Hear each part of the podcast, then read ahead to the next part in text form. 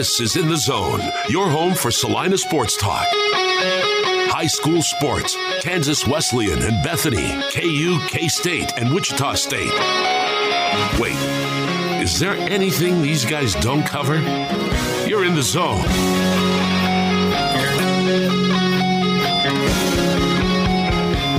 Is up? Welcome into In the Zone today here on Sports Radio 1150 KSAL and 106.7 FM. I am Jackson Schneider. It is Wednesday, 6 14 23. We have hit the middle of the summer, the middle of the work week. And uh, man, I tell you what, I want to start on kind of a depressing note today.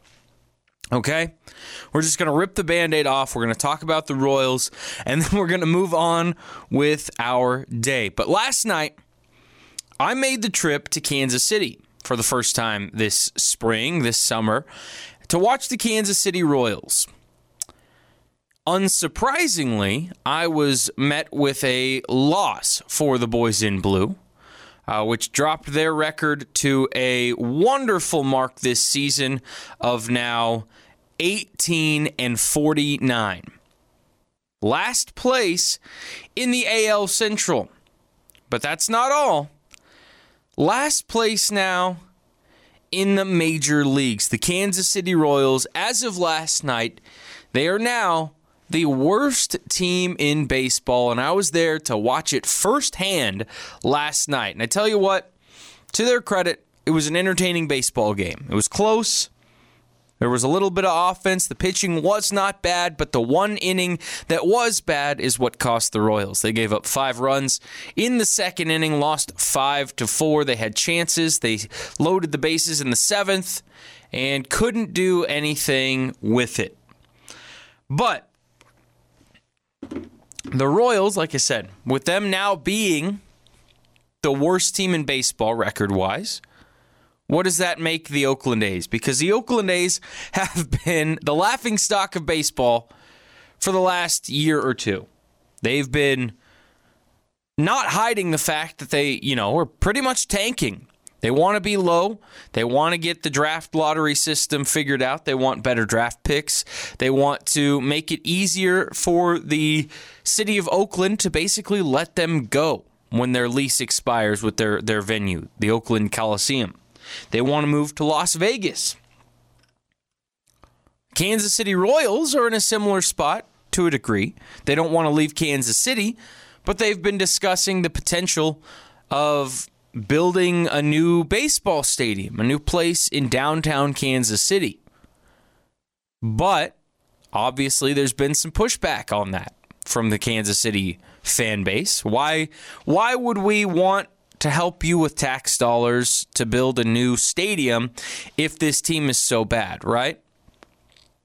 Well, again, last night the Royals became the worst team in baseball because the Oakland A's, who are spiraling out of control in terms of how their organization is handled, have won now eight games in a row.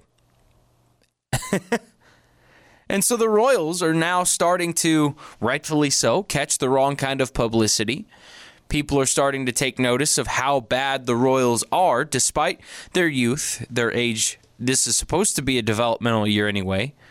Kind of a restart with a new manager, some changes in the front office. But man, they are terrible. They are terrible. And yet, last night there were over 10,000 people in attendance, probably mostly because of the giveaway. They did a Royals themed basketball jersey, a powder blue basketball jersey that said Kansas City Royals on it. And it had the number 15 on the front and the number 85 on the back for the two World Series that the, the team has, has won in its history. And that was pretty much the highlight of the evening, right? Because the Royals now have lost eight straight games. They have uh, fallen like I said, completely off a cliff. They're 18 and 49. They now have the worst record in baseball. And yet there seems to be no urgency, no no real attitude of like change being necessary within the Royals right now. They've DFA'd a couple of guys, They've brought up some younger guys. It seems like maybe their their I guess strategy for the remainder of this season is to I don't know, just continue to stink and be okay with that this year and try to just find the tools that they have that are going to be worth being around in the future and just see what they can build with that. I don't know. But that pretty much means that you're going to get more of the same more terrible baseball, more losses, just more, more, more, more of all the things that fans don't want. But the Oakland A's they've decided they're going to say something about it. They're going to step up and do something about it. You know, protest, figure out why, you know, the the organization is doing what it's doing, and try to say, you know, hey, we want you here. We want you to get better. We want to embrace this team. We love them, despite how bad they've been. You know, they they held one of the more interesting spectacles in baseball last night because it's no sh- no secret, right? That the A's have had terrible attendance, as most bad teams do, because why pay for tickets to watch a bad team if they're bad? Like, there are better things you can do with your day. You can read a book, you can go for a walk, play golf for crying out loud, watch a movie. I don't know. But they decided to prove that the fan support was not the problem in Oakland because that's been argued that the you know they haven't been getting good fan response. The attendance has been bad, so they don't make any money, which means that they don't you know spend money. They don't try to make the team better by signing better players. Well, the fan base in Oakland decided last night they were going to hold a reverse boycott to prove that they were not the problem. The fans were not the problem. So they packed the Oakland Coliseum with 27,000 fans on a random Tuesday night. And they won. the place was an electric atmosphere. What what is good about teams like Oakland and teams like Kansas City when they are strong? The atmosphere is unmatched. They were chanting audibly throughout the course of the game, you know, sell the team. They want to get rid of the current ownership and keep, you know, find someone new to keep them in Oakland and, and make it stronger and better, all that stuff. But the Royals, seems like there's just this attitude of, it is what it is. You know, there's not a lot we can do about it. This is what we've got. We've got to make the most of it. You know, whatever, so be it. And it's a little bit sad because last night for me it was tough. I used to love going to the Royals games. I used to go multiple times a summer. There was a year even where my dad, I convinced him to get like a half season ticket package where we went to literally 40 games, half of the Royals home games one season. I lived at that ballpark practically. Now I couldn't care less. Like last night, I was not excited. I, have never gone to a Royals game and not been excited to be there, but I knew what was waiting for me. You know, bad baseball team. That's not a lot to get excited for. There were very few fun, highlight worthy moments. There was a nice catch by MJ Melendez and a home run from Bobby Witt Jr., a couple of base hits here and there. Other than that, hey, I got a Royals themed basketball jersey. My point for this is something needs to change, okay? It can't be okay to just sit here and accept the fact that the Royals are the worst team in baseball. I realize that sometimes that happens. You know, good good teams happen, bad teams happen. Someone's got to be the best, someone also has to be the worst. It sucks when it's your team, but the problem with the Royals is how frequently they are one of, if not the worst team in baseball. And it even goes further this year because the worst Royals team in history's lost like 104 games. And right now, the Royals are now pacing for 118 losses on the season, maybe more. That would be a historically bad team. I believe the worst team in Major League history only won 47 games. And right now, the Royals are not even pacing to win that many. Something has to change. I don't know. It was it was crappy. As much as I love a night at the ballpark, as much as I love Dollar Dog Night, as much as I love that I got a Royals themed basketball jersey, I'd sure as heck love a more competitive baseball team, especially when you consider the fact that the Royals are in last place in the worst division in baseball. The first place Minnesota Twins of the AL Central would be I'm pretty sure they'd be in last place in the AL East. I'd have to check that math. I don't know where the standings sit right now, but I know that the, the last place team in the AL East is nipping on the heels of the best team in the AL Central. And even with that just absolute garbage heap of a division, the Royals are far and away the worst team in that division. Something's got to change. It stinks. I did not enjoy uh, that aspect of the baseball game, but hey, you know, it was still a fun night. I got to spend time with my girlfriend in a fun environment for the most part, despite the outcome, I guess. So I should count my blessings, I suppose. But just uh, never, never really fun when that's your team, right? When you're you're the the big loser of the league. But uh, hopefully the Royals can turn it around. I am not so optimistic, but we got to get to our break. We got some NFL audio to get to next here on In the Zone.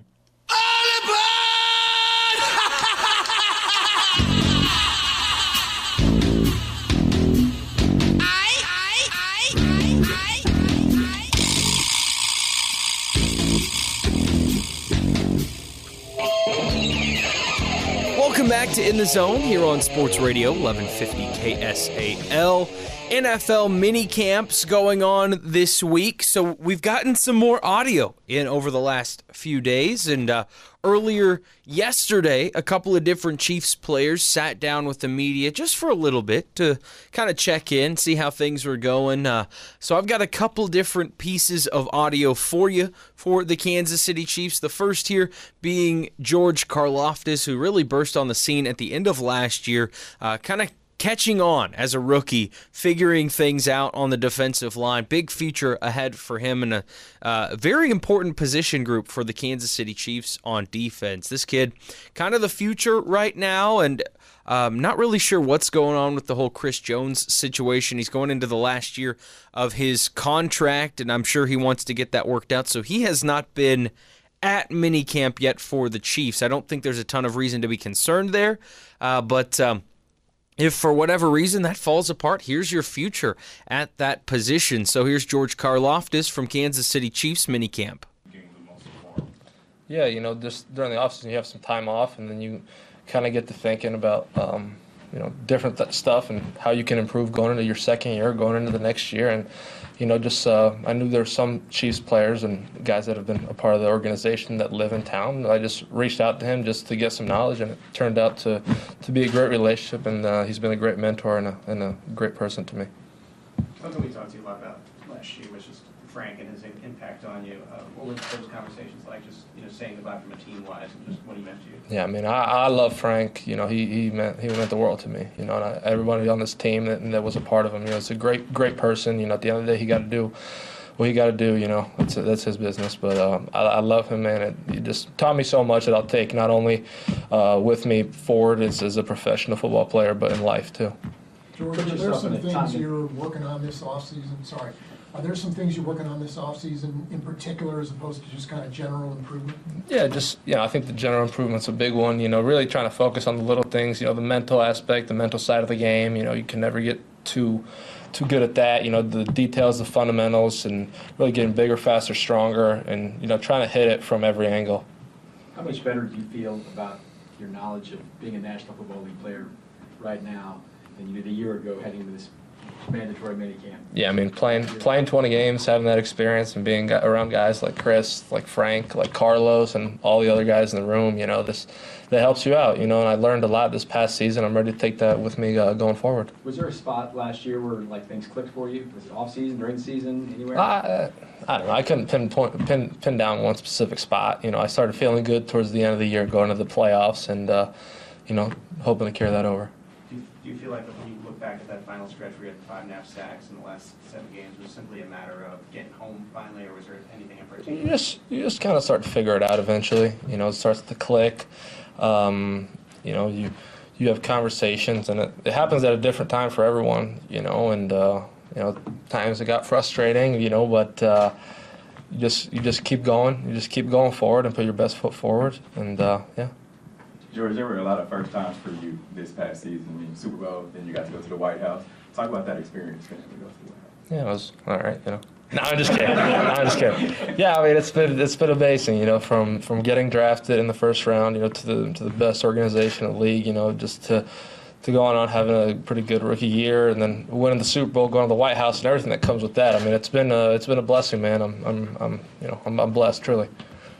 What are your thoughts, uh, what you've seen so far Felix, the first round draft pick? He's been great, man. He's been a little banged up, but he's you know he's a student of the game. You know he's he's he's hasn't been on the field a whole lot just because of you know whatever. But um, you know he's been able to soak everything up. His men- mentally he's pretty good, and uh, you know I think he's gonna have a bright future here. Again, that was George Karlaftis, Kansas City Chiefs defensive lineman. As uh, you know, o- uh, the OTAs are passed. Now we're in mini camp. The next stage is then getting ready for training camp, the full training camp. But this is uh, just kind of the tip of the iceberg as it relates to getting ready for football season. They get a little bit more time to work on some certain things, but uh, just a little bit of media time for each player. But uh, we got one defensive player there in George Karlaftis. Now let's flip to another interesting guy. This one on the offensive side of the ball. He was a first round draft pick a couple of years ago out of LSU. It's Clyde Edwards Helaire, Chiefs running back, who got off to a pretty good start last year and was scoring touchdowns left and right. But then he got injured and didn't play for a good chunk of the rest of the season. And that was when Isaiah Pacheco kind of burst onto the scene. So let's pick uh, up with this audio here from, again, Clyde Edwards Helaire, Kansas City Chiefs running back, and uh, see where he's at these days, both in terms of getting healthy and uh, getting back on track as a Kansas City Chiefs weapon offensively.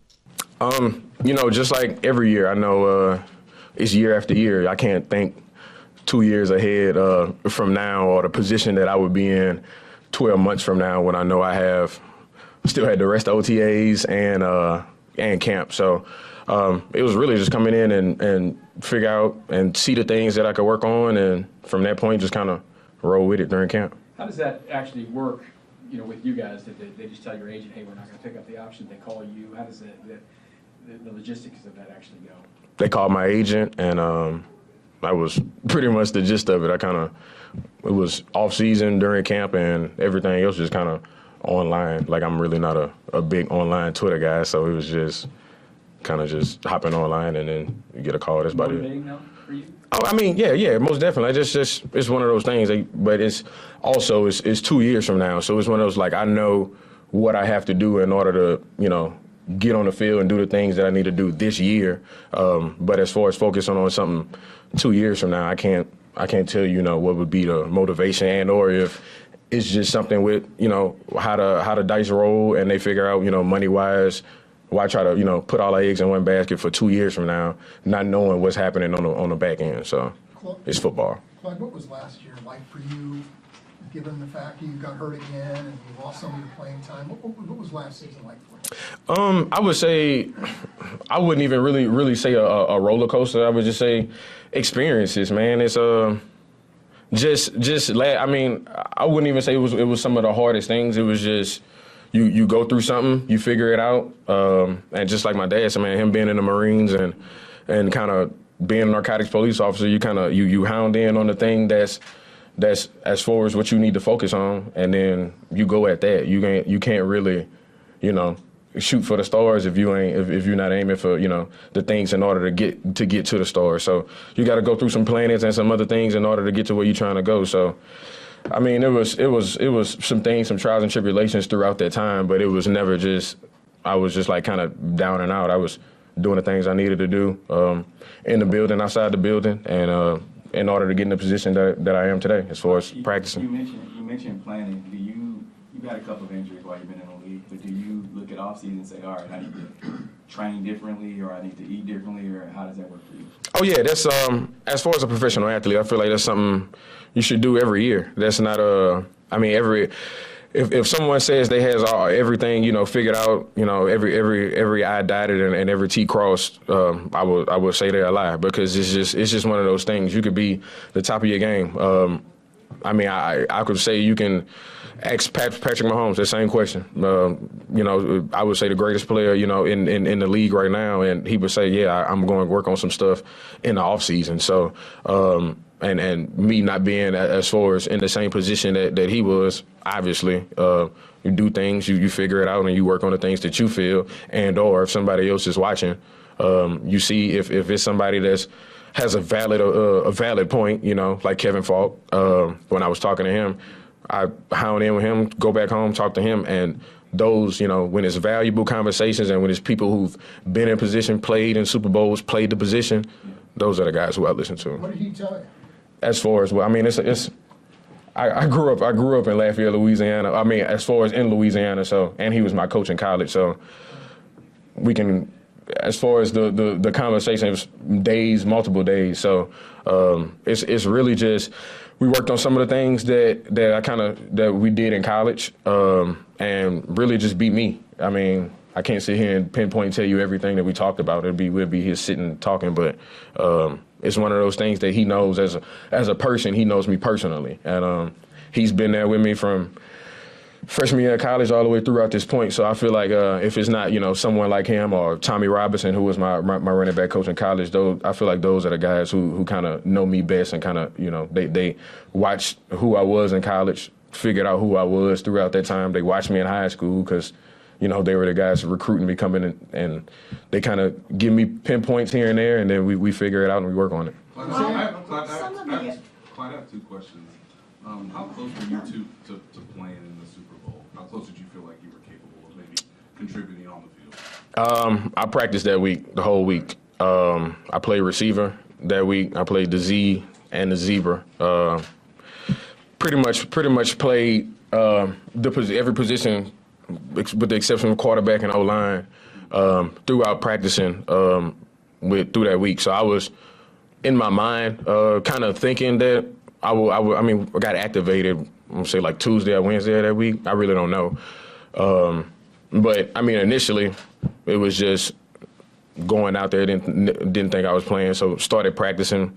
Coach kind of told me figure some things out as far as you know. If you know the playbook, the only guy that I would you know I would trust to go out here and trying to learn those. Not, I wouldn't even say learn, but you know the playbook. So in order to keep everything um, going smooth for the biggest game of the year, um, why not have you go out there, play receiver, keep everything rolling, and if you're doing that for us on the offense, and you know I also did scout team. I was DeVonta Smith um, for scout team on on, on def, uh, for the defense. So um, I did everything that I needed to do in order for us to win that game, and that's just uh, that's just what it was. Like they called my number and I was out there. That's not all the NFL audio we have for you, though. Don't you worry. Let's flip to the other side of the AFC West and check in with the Denver Broncos as their star wide receiver, Jerry Jeudy met with the media earlier today. So uh, let's check back in with them and see how things are going for the Denver Broncos as they begin their mandatory mini camps as well.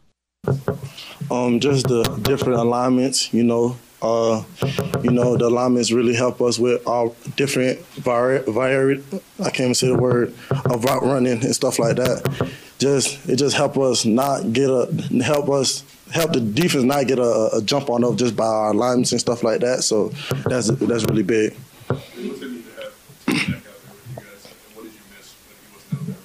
You know, it, it's great just having Tim back here, back out there. You know, just just him, his energy, um, the the big playmaker ability he have, and just just having another great receiver out there with you, you know. So it's a a, a big deal just having him back out there. It's good. What, what was different between Russell this year and last year? Um, general?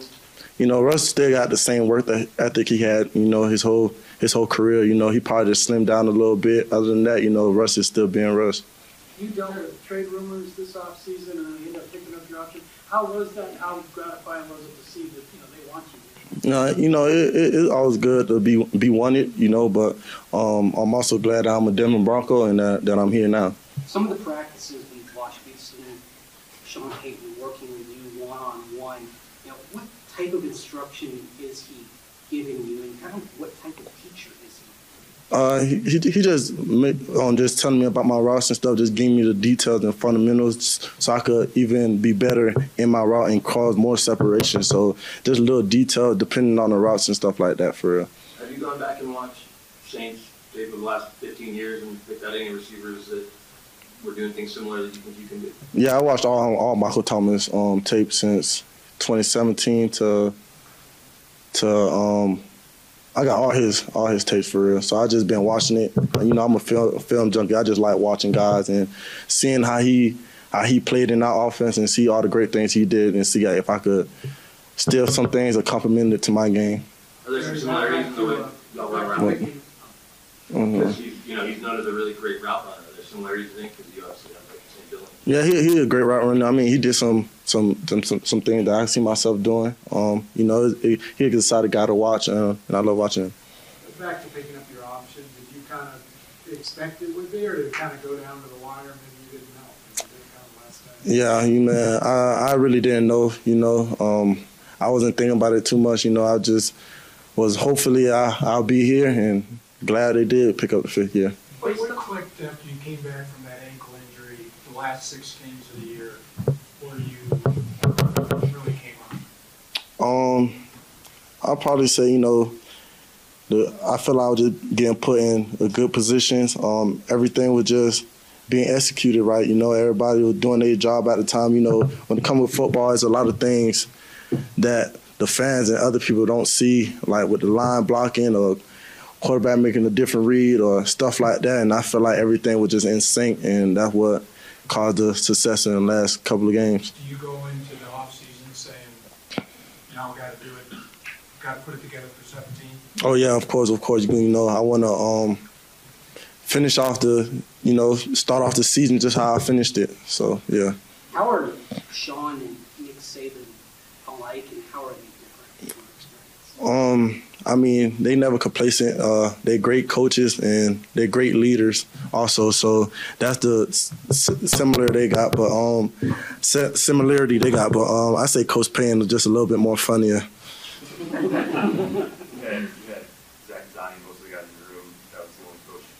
Yeah.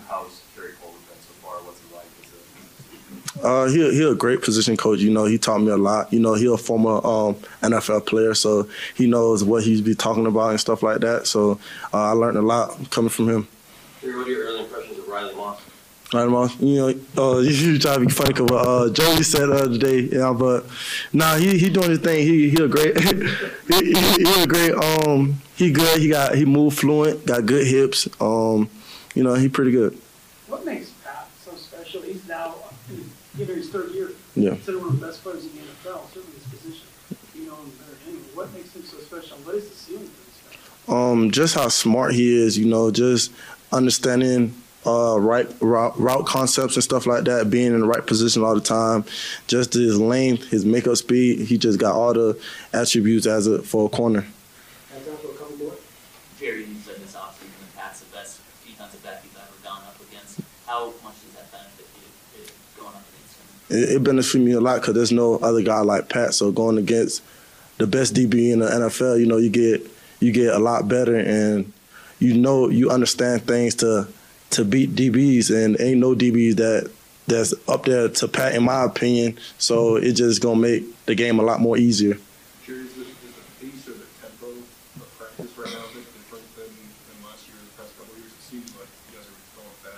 Yeah, I feel like uh, it's it's a lot more faster just getting in and out the huddle. You know, the tempo just making sure we line up as fast as possible, getting the um, formation, get, scanning the defense, and just understanding our assignment as fast as possible for real. You're at Pat and Justin, South Florida guys, they want Heat or Nuggets. They both said Nuggets. Uh, will you split it all your loyalties? Uh, you know, I'm I'm in Denver, so I'm gonna have to go with the Nuggets. You feel me? So yeah.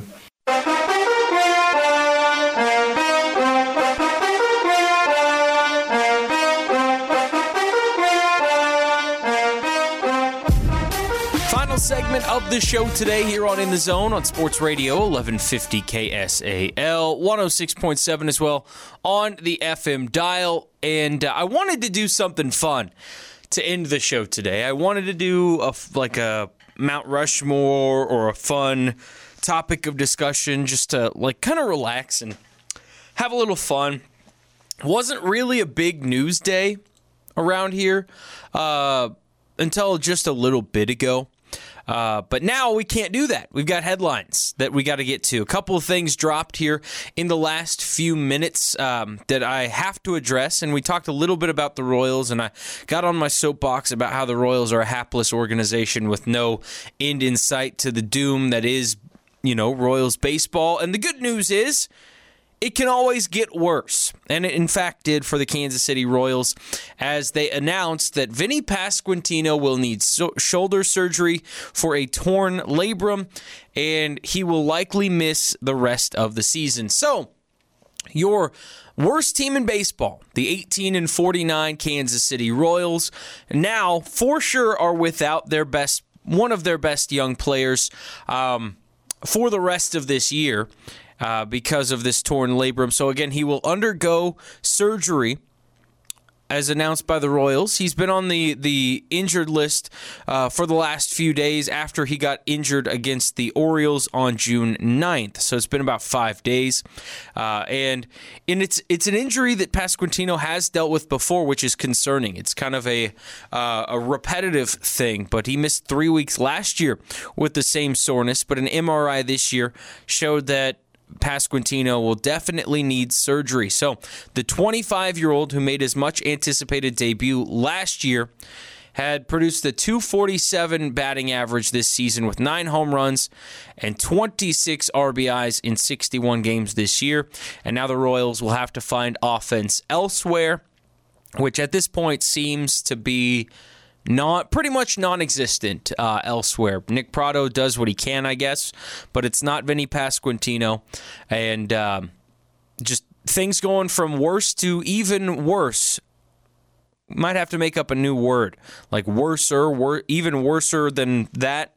I don't know, but it's bad. It's dire matter of fact, for the Royals now, uh, as they will be without Vinny Pasquantino for likely the rest of the season. I guess you can hope for a speedy recovery and maybe he'd get back, but I, at this point, I don't think you'd want him back. I mean, the season is lost. They're 18 and 49.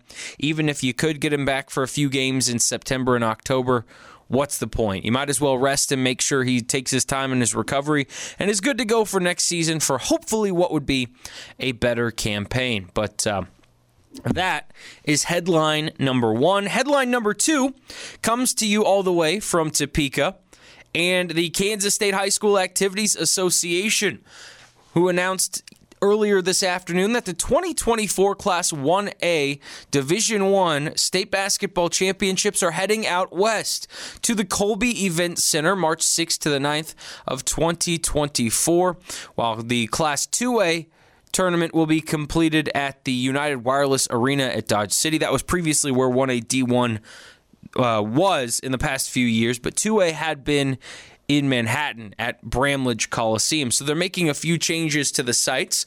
Uh, they did say that KSHSAA maintains a very strong relationship with Visit Manhattan and Kansas State University, but this year's uh, final week of the Big 12 Conference regular season schedule for Kansas State men's and women's basketball conflicts with the state basketball championships. K State did express desire to host a game for one or both of their basketball teams, uh, should that arise. You know, if if they get given the option to have the home a home game that week, they would prefer that. So not not a you know a problem, an, an understandable uh, change there, which means that K State was unavailable, so they had to shift some things around and. Um, According to the release put out by the KSHSAA, uh, reads, quote, after conversations with many around the state, the Colby Event Center is the best facility to host a state basketball tournament in 2024 as we work through the 2024 season with Bramlage Coliseum not being an option. That's from Kyle Doporalski, the exec- assistant executive director of the Kansas State High School Activities Association. Uh, the quote continues that the city of Colby, along with its event center staff, will do a marvelous job in hosting a state tournament for our athletes, coaches, and fans to enjoy. The facility has been in operation for two years and boasts a lot of features and amenities our teams and fans will appreciate and will make a perfect fit for Class 1 uh, 1A D1 state tournament. Dodge City will continue its tradition of top notch event management, providing Class 2 1A, or excuse me, Class 2A if I could read, a uh, championship level experience in United Wireless Arena. So there you have it. The brand new Colby Event Center, which was opened in 2021, it was constructed from 2019 through COVID in 2020, um, which plays host to Colby Community College events and uh, Colby High School events, along with the Orange and Black basketball tournament and several other events and concerts year round. It'll be their first time hosting the state basketball championships, not only in that venue, but it'll be the first time ever that the Oasis on the Plains get to host a state basketball tournament of any kind. So, very exciting there.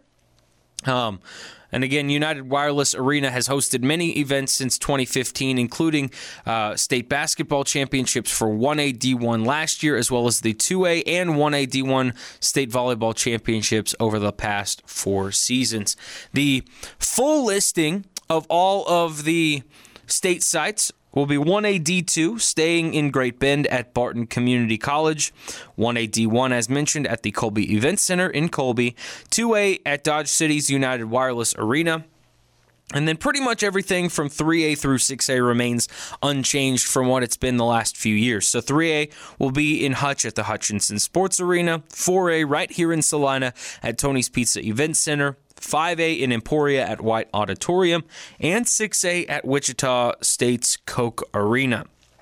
So that's uh, an update on state basketball sites over uh, what was announced earlier this afternoon from the KSHSAA. I think it's a great move. I think it makes sense as well. You want to? I think you need to move events around the state a little bit. I, and I know.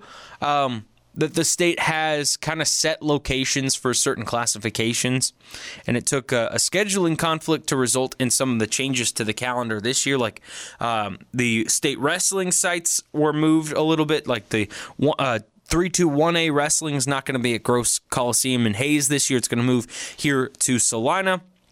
That was because of Fort Hays State's basketball schedule as well. So, similar thing, forcing a change in site. But I think it's good. I think that this is something that KSHSAA needs to do more often. I think that sites should rotate a little bit um, when you look at events like this. Because as nice as it is to have, like, the iconic venues that the state of Kansas has, and how 5A is always in, in Emporia and 6A is always in Wichita, what have you I think you, you ought to rotate it around a little bit.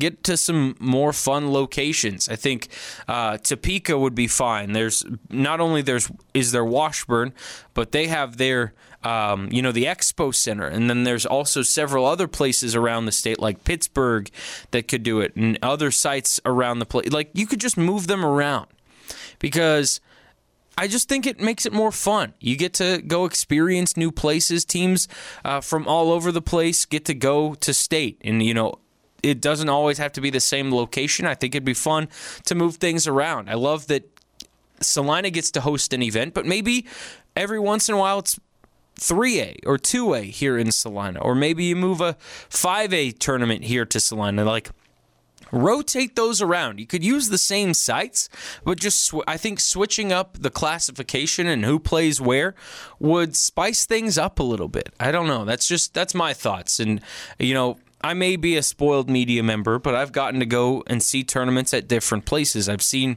3A in Hutch. I've seen 4A here in Salina. I've seen 5A in Emporia, 6A in Wichita. I've done a lot of different things.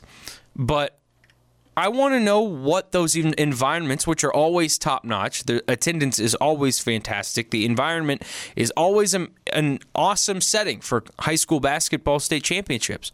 But I want to know, you know, what it would look like if you kind of shifted those things around and you you moved to, you know, instead of having 1A D1 have to be in Dodge City every year like it has been the last several Move them to a new place. Colby is great. It's, they've never held a state championship for basketball ever before. I can almost guarantee you the attendance is going to be fantastic. It's going to draw not only the, the fans of people who are in the communities participating in the tournament, but it's also going to draw people just in Colby or people in those surrounding communities like Atwood and Tribune and, and Sharon Springs and Goodland and Quinter, like everybody out there, St. Francis. There's tons of great communities that love their sports. Like now they get a chance in a more drivable distance to go and watch one of the great spectacles of high school sports in Kansas.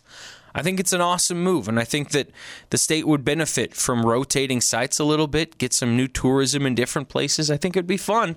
Maybe, just maybe, this is the first domino in doing something like that. But uh, very fun note for me to see. I, hope you enjoyed it. You can read more about, you know, that uh, the two things that we discussed here on uh, KSAL.com under the sports news tab as we uh, wrap up the show today. We do have Royals baseball on for you. Their coverage will start tonight at 6:30. 7:10 will be the first pitch series finale between the Royals and the Cincinnati Reds as KC looks to snap out of their now eight-game losing streak and uh, try to find some momentum despite all of the uh, negativity that I myself, among several others across the baseball world, are spewing in their direction these days as they have taken over last place in Major League Baseball.